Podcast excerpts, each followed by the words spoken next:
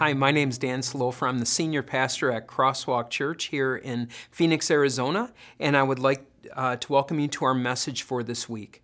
Uh, before we even get started, I, I hope as you join us today that that you understand what we are doing here, and that is, it is our really our our, our mission to have everyone know and experience and share the love of Jesus. And so I hope the start of this, especially with this message, is that you will know it and begin to experience it as we look at our message series, which is Journey. And today we're looking at amazing confusion and confusion people had about God and how God works. So we we begin, and, and really the I think a lot of the confusion, and confusion in general, can happen in our lives through preconceived ideas. And when I think about that, the idea of preconceived ideas, I think of my grandma. And my grandpa died at a young age, and, and so it was back like in nineteen sixty-nine. And my grandma lived alone then uh, outside of Chicago in a city called Berwyn. And for years and years and years, my parents tried to get her to move uh, about two hours away to the town where we lived, and specifically wanted her to live in a, a very nice senior living facility that we had in the town in which we lived. And my grandma was just vehemently against it, and she had all these preconceived ideas about it, that there would be all these old people and it would be boring and lonely and no one would uh, come to see her and how bad it would be. Well, then finally, it was thirty years or so after my grandpa died, they finally listened to all her excuses. They didn't listen to him anymore, and they moved her into this senior living facility in the town. And when they did, my grandma was a little upset. She said, "Why didn't you do this twenty years ago? Uh, I love it so much. I have so many friends here, and there's always something to do, and there's always people to talk to. I wish I would have done this uh, such a long time ago." And what can happen, as you can see, is that we have these preconceived ideas, and almost by definition, preconceived ideas aren't based on reality. Uh, they're based on a, a, a skewed view of reality. And as I think that, I, I think a lot of people have some preconceived ideas about God, uh, sometimes about pastors. When when I think about uh, pastors, or maybe when you do, if you're someone who doesn't know a pastor, you don't know me, that most of the preconceived ideas that you might have are from T V, where most of the times the, the pastors are a, a tagline. They're they're not even a character in in the show, but they're a caricature, caricature is what they are. And they they make them out to be kind of a buffoon, an idiot, someone who's out of touch. And I think if you got to know me, you would see, well, maybe some of those things are true, but but mostly that they're not. And also about the relevance of God and, and what he's like in our lives as well. So that is what Paul is addressing on his journey, and he, he does so. We catch up with him in a city called Lystra in Acts fourteen. It says, "In Lystra there was a man who was lame. He had been that way from birth and had never walked. He listened to Paul as he was speaking. Paul looked directly at him, saw that he had faith to be healed, and called out, 'Stand up on your feet.' At that, the man jumped up and began to walk." Now, there, there's a lot in this verse, and we could spend a, a really large amount of time, uh, starting with, with everything from this man who hadn't walked from birth and how when he was healed, he was immediately not only able to uh, get up, but he also knew how to walk. So, so the healing was not just the strengthening of his legs, the ability given to his legs, but also then the ability to walk at the same time. So the miracle itself, you know, has a lot of depth to it. But for our purposes today, the, the most important thing is when it says he listened to Paul as he was speaking. And the reason why this is so important is because as he listened to Paul, as he listened to the message of the gospel, God worked through that message to create faith in him, to strengthen faith in him, and it was a faith that laid hold to these promises of God. Paul saw that in him, and, and through this brought this healing. And so faith comes from hearing the message. The, the healing comes from hearing the message. And as you, you think about that in your relationship with God, understand that that is the way that you come to understand God, is by hearing what he has to say. It makes me think that just this past week, I, I was with a, a friend of the family who hasn't been to church in a while. And I just asked her how she was doing. It, we, it was just part of a normal conversation. And she said, first of all, she said, God and I are not talking right now. And I said, well, I'm sorry to hear that. And then she said, you know what, I'm going to amend that. God and I have been talking lately, uh, but we're fighting with one another right now. And I kind of joked and said, well, I got twenty bucks on God. Let me know how that fight works out. But but I think the reason why the, the person was so upset is she had some ideas on how she thought God should act. And, and what God should do. And, and when he was not living up to her expectation or preconceived ideas, she was pretty upset. And that's why it's so important to listen to what God has to say. Uh, one of the takeaways I have from this message is that you read, just read a book of the Bible, that you read some of it in, in such a way that you listen to what God has to say. Or maybe even a devotional book where, where you can, on a daily basis, just listen to what God is saying. Get to know him, because otherwise your preconceptions about him are most likely wrong. Some people ran into this in Acts fourteen, eleven to thirteen. When the crowd saw what Paul had done, so, so this man who was lame listened to the message, got to know God, had faith in him. But now we have these other people who didn't listen to the message, but they did see what was done. So when they saw uh, what they had done, they shouted in the Lycaonian language, "The gods have come down to us in human form." Barnabas they called Zeus, and Paul they called Hermes, because he was the chief speaker. The priest of Zeus, whose temple was just outside the city, brought bulls and wreaths to the city gates, because he and the crowd wanted to offer sacrifices to them. Once again, we see a misconception about God, because they had not been listening to what Paul had to say, that now when they saw something that Paul, uh, that Paul had done, they jumped to conclusions. They they formulated their own opinions on, on what was happening.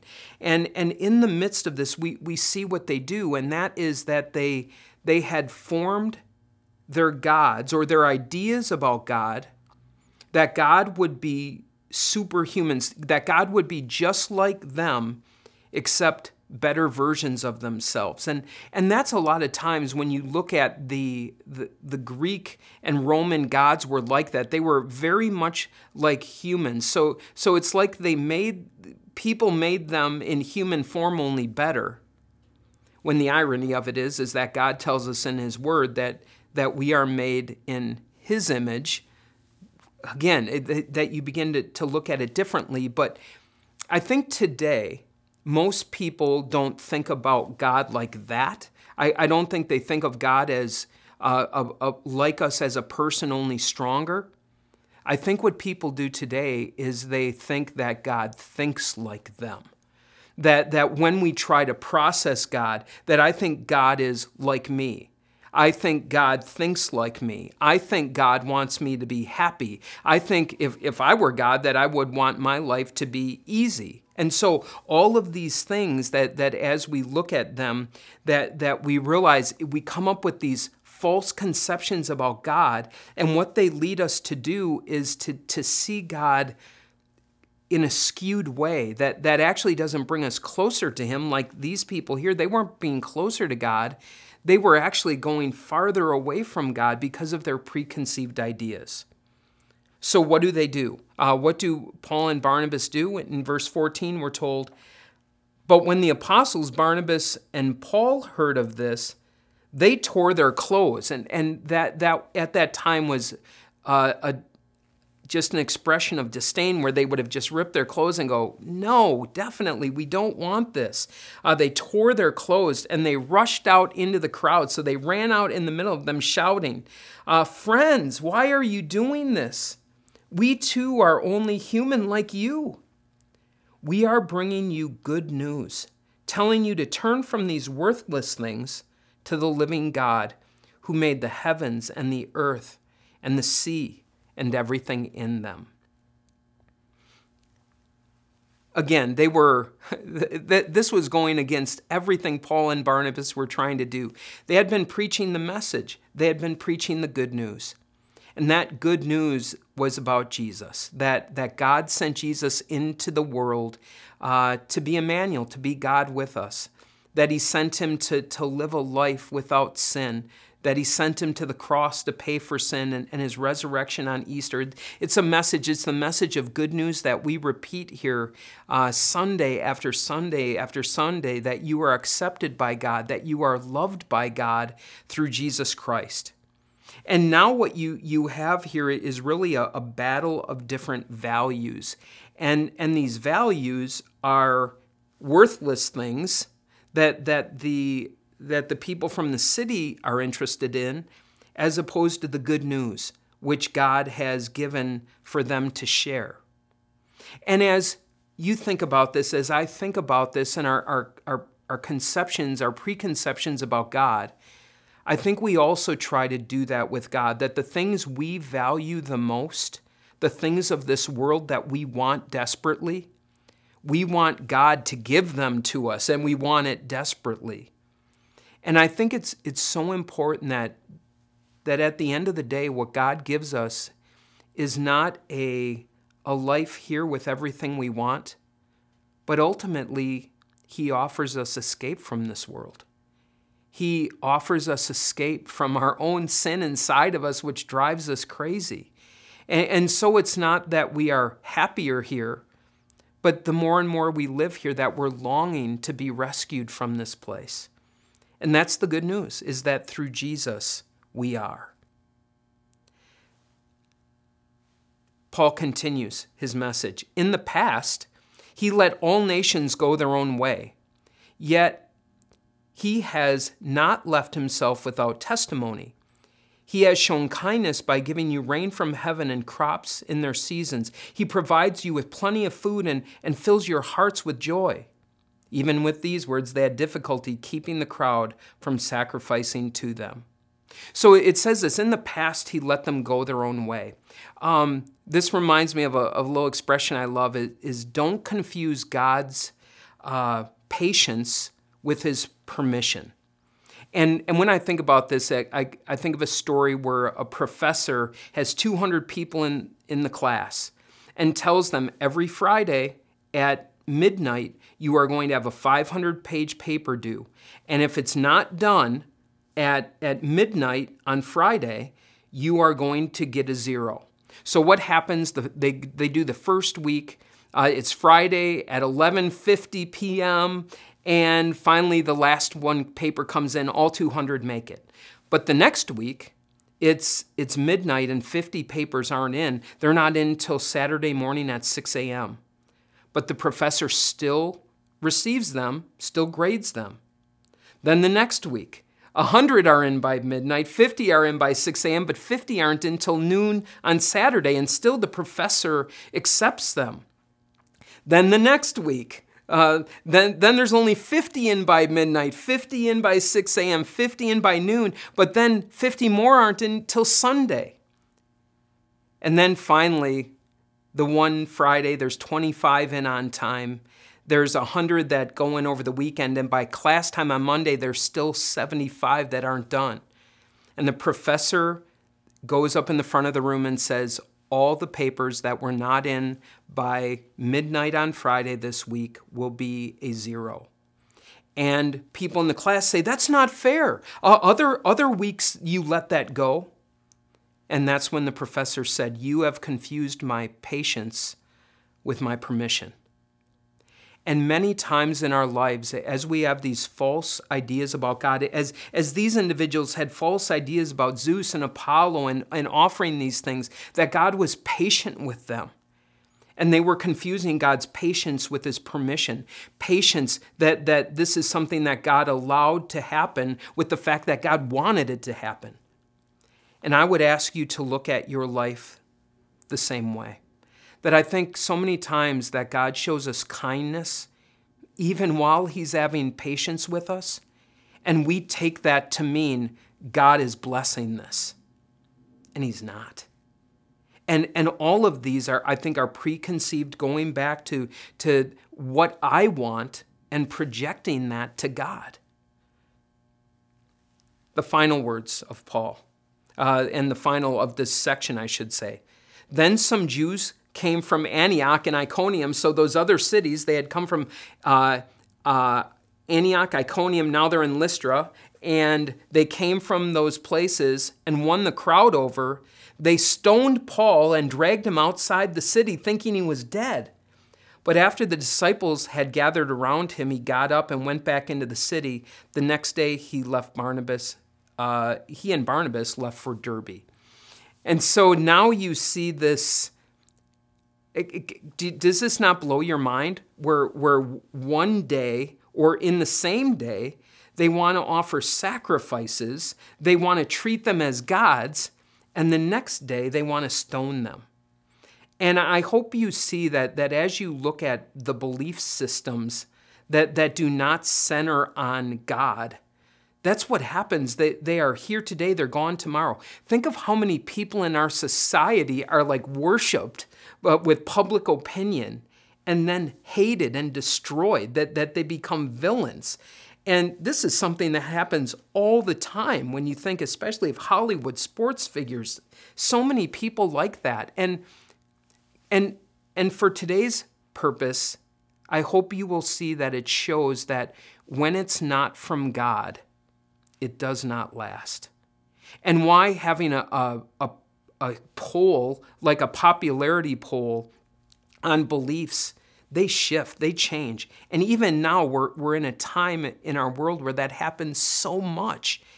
And I, I would pray that today you fight that. That you would look at the things that are going on in this world that are obviously against what God and his word say, and see them for what they are. And, and that is things that last for only a certain amount of time, that they are unstable, that they are not things that you can build your life on, but rather on the gospel. And, and it's this, this relationship with Jesus and the gospel that brings what I'll call cross-enduring resilience. He was stoned and left for dead. He was stoned and left for dead. And he got up and walked back in the city.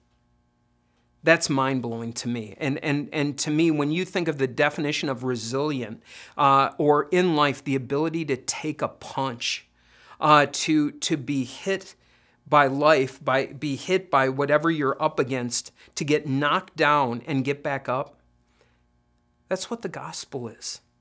It is the lasting love of Jesus Christ.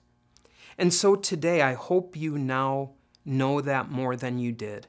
That, that when you, you look at the good news of Jesus and, and everything that, that God tells us in his word, that you realize, maybe for the first time, this is a foundation on which I can build my life.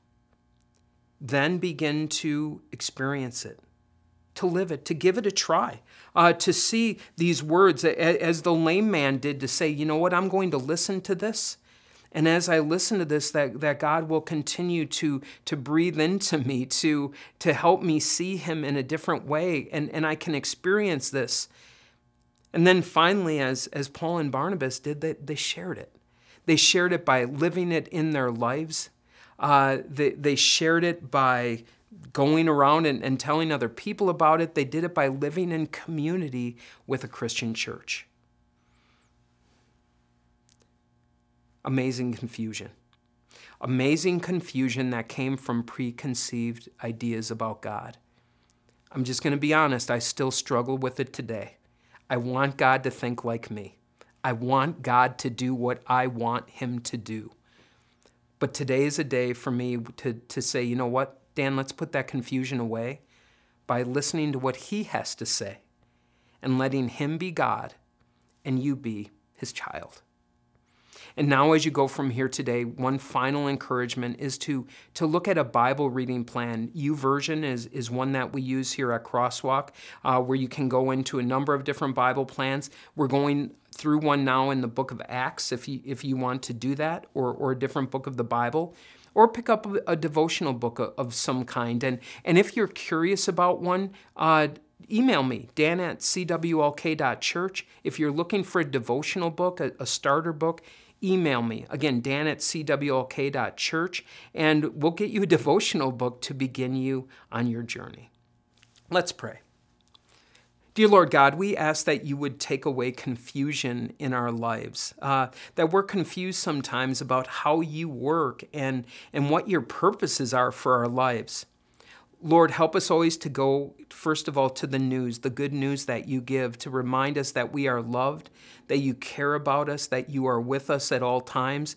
And, and this is something you want us to enjoy uh, in our relationship with you and in our relationship with, with other Christians. And then, Lord, as we hear your word more and more, take away that confusion and help us to see you clearly. And it's in Jesus' name we pray. Amen. And now as you go, go with the Lord's blessing. The Lord bless you and keep you. The Lord make his face shine on you and be gracious to you. The Lord look on you with favor and give you his peace. Amen.